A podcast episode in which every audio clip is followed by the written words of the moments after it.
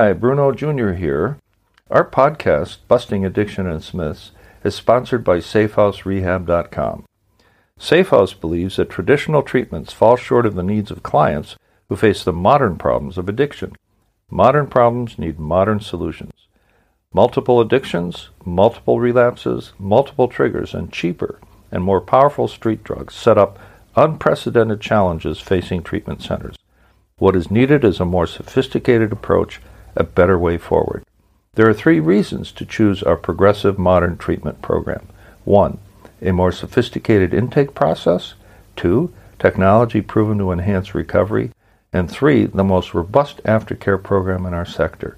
To learn more, visit us at safehouserehab.com.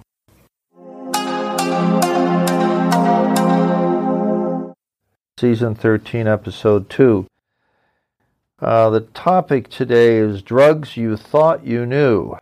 You know, every time I'm asked about the purpose of detox and why it's essential, I respond by saying that detox is often the first step on the road to recovery, and that it's important to know what types of substances clients have been using. There are two aspects to this step one is self reporting, and the other is validation via a drug screen. It is vital that we know as much as possible about a client's pattern of use and abuse in order, in order for us to customize their detox program. We use the term polysubstance addiction, which refers to a client who is abusing more than two substances at a time. It is not at all unusual, for example, for some clients to name alcohol as their drug of choice, while also admitting to the use of marijuana and cocaine. The urine screen is a more objective metric than is self-reporting, however. It may reveal the use of some substances that the client may not have disclosed at the time of admission. The key thing to remember is that we are here to help the client recover with compassionate care and understanding, not to catch the client in a dishonesty, because that's not the point. We just want to make sure our client is getting the medications that help him withdraw more comfortably and we watch for signs of trouble and withdrawal. Since detox takes place in a hospital setting where our client is under professional medical supervision, there is little, if any, reason to worry for, on, on the part of the family. What follows is a list and short descriptions of many substances that you probably have heard of. There's another list of substances that you probably haven't heard of as well. That is that list is just as scary as the first one, and it's called the drugs you probably don't know. The lists were compiled by the NIDA, National Institute for Drug Abuse, part of the Centers for Disease Control, a U.S. government agency, which is the last word on the numbers. Every time I do look at these numbers, I shake my head and wonder where we are heading as a society. Can we find a way to avoid the heartache of a mom who has just lost her boy to a fentanyl overdose? Can we find a way to close the loopholes that allow fentanyl to come in through the mail? How about tripling the funding for treatment as opposed to spending billions on privately run new prisons? And how about increasing the percentage of medical school training about addiction from 25% at best at present to 100%? I happen to think that the current trend of legalizing marijuana or not, state by state, is a terrible idea. Because you either make it legal equally or you decriminalize it across the board. Now you have kids busted in a no state while transporting pot from a yes state. Doesn't make any sense. If you want to know more about the state of drug and alcohol abuse and what's being done about it, visit our friends at shatterproof.org at the shatterproof.org website. Back to our list of substances you think you know. Let's start with the first item of abuse, which happens to be our friend alcohol. Technically, Alcohol is a central nervous system depressant substance and is most, the most widely used and deadly substance as measured by the number of deaths and injuries its abuse causes. It also happens to be one of the most dangerous substances from which to withdraw, as a cold turkey withdrawal can cause seizures, delirium tremens, and even death in some cases unless a medication is used to control the seizures.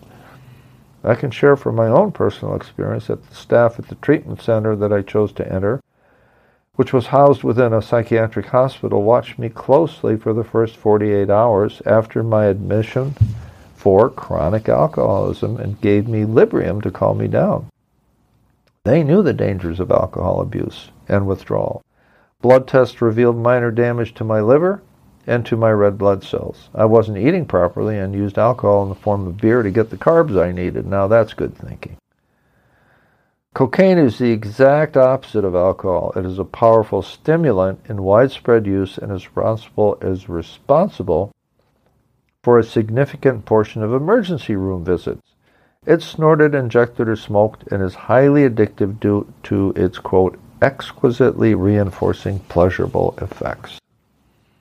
A cocaine high can last for many days and nights, and when you come down, you feel like you need to visit the emergency room because you believe you're going to die. That's what I did. That's how I felt every time I snorted the white stuff. And that's why I stopped snorting it and decided it was going to be strictly alcohol and marijuana from now on. Good thinking there, too. Coke's street cousin, crack cocaine, is a freebase form of cocaine. Smoking the rock-like substance elicits a rapid onset intense high and is considered even more addictive than cocaine. Crack cocaine was known to destroy human personality faster than any drug up to that point. The old saying was, get addicted to crack and you will sell everything, including your soul, to get that kind of high. Crystal meth is one of the street names for methamphetamine. It is a powerful central nervous system stimulant that can last 6 to 12 hours depending on how it's used. Common street names are speed, ice, crank, meth, and crystal. It's all the same, and it's all bad. How bad is it, you ask? Glad you asked that.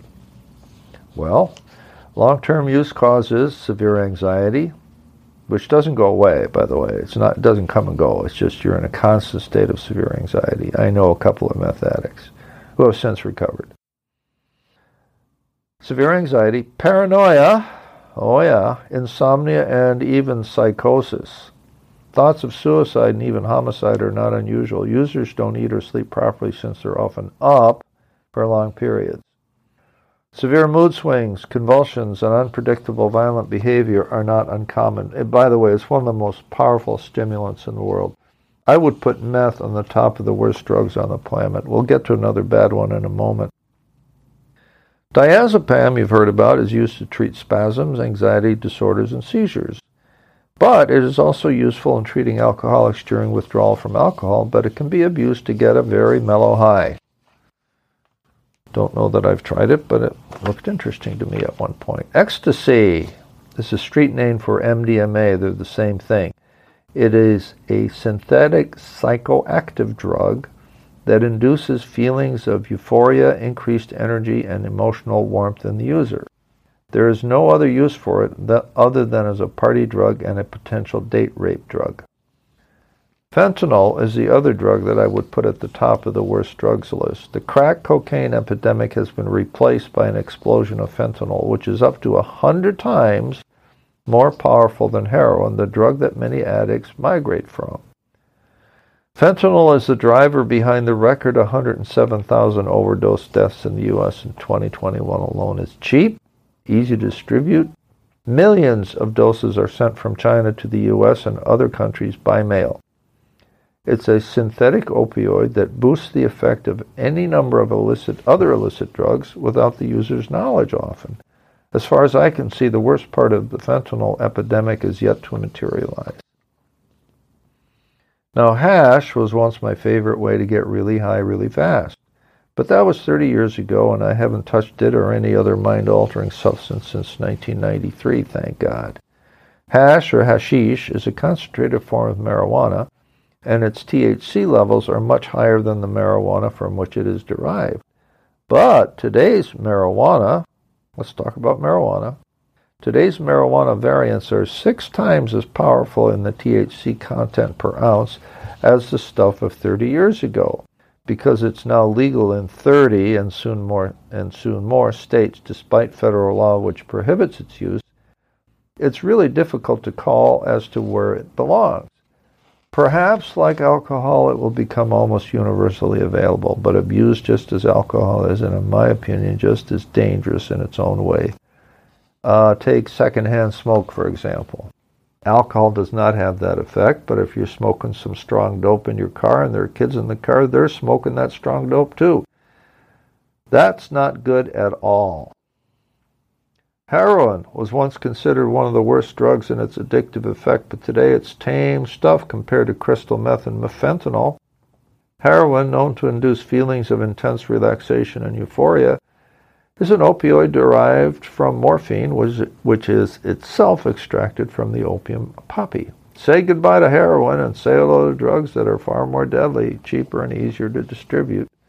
Fentanyl and its cousins.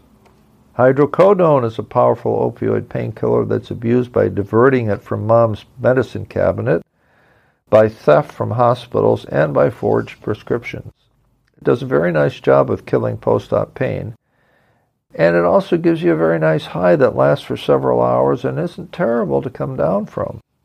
The downside is obvious. It's illegal to use it outside of prescribed intent, and you can get hooked on it within a few weeks of steady use. And then what?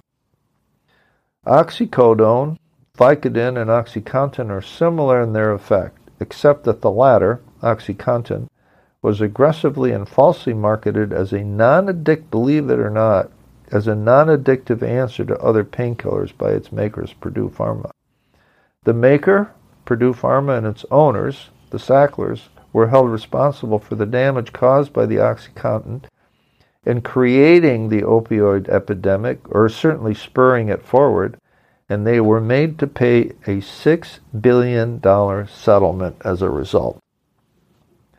Take that. And this is just the news. Can't sue us for this. LSD, dilysergic acid, a once popular hallucinogenic, is still around and occasionally shows up at parties where many of the stimulants and hypnotics show up. This list includes ecstasy, cocaine, and quaaludes, which come next on our list of drugs you think you know. Quaalude is a sedative type hypnotic drug that stopped being produced in the U.S. and seems to show very little current demand. It was a party scene drug that became a Schedule 1, highest level of illegal drug, really not making it worth the risk. Tramadol is a synthetic opioid painkiller that is not as strong as hydrocodone and has a less addictive profile, but it's abused nonetheless.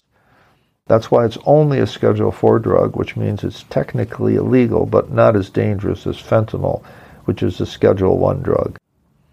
Valium has been around for 50 years and is still used to treat anxiety, seizures, and muscle spasms.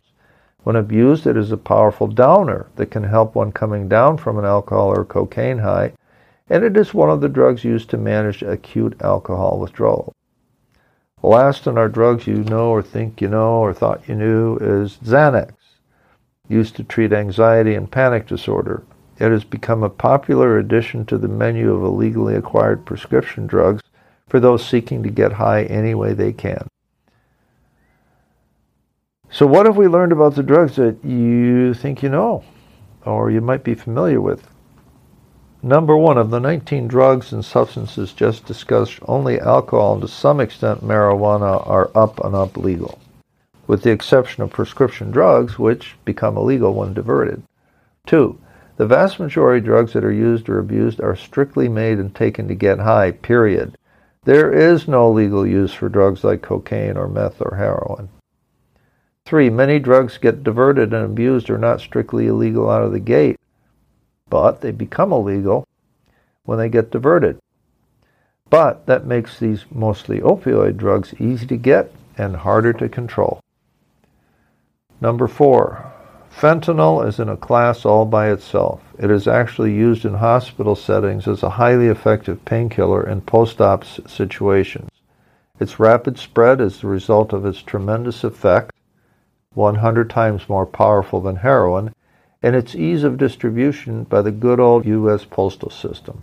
The fact is that it's also cheap, which allows dealers to mix it into other drugs, which then boosts their effect and also makes straight fentanyl the most popular street drug today.